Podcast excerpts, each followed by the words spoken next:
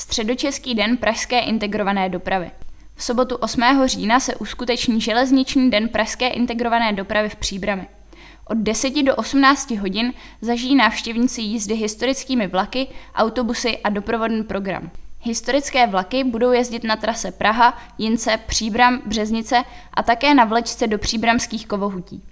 Jezdit bude historická patrová jednotka BPJO s lokomotivou řady 749, Bardotka a motorový vůz řady 854 v retronátěru. Před vlakovým nádražím můžete nasednout do jednoho ze tří historických autobusů, které účastníky rozvezou po zajímavých místech v okolí. Například památník Antonína Dvořáka, Hornické muzeum Příbram, Svatá hora nebo Řimbaba. Všechny autobusy budou cestující vozit zdarma a budou se v nich rozdávat slevenky, díky kterým lze získat 50% slevu na vstupné do všech zajímavých míst.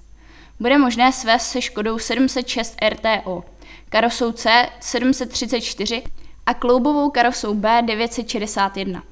Na vlakovém nádraží budou stánky s občerstvením, skákací hrad pro děti, prezentace chystané integrace MHD Příbram do systému Pražské integrované dopravy a stánky s propagačními předměty s dopravní tématikou.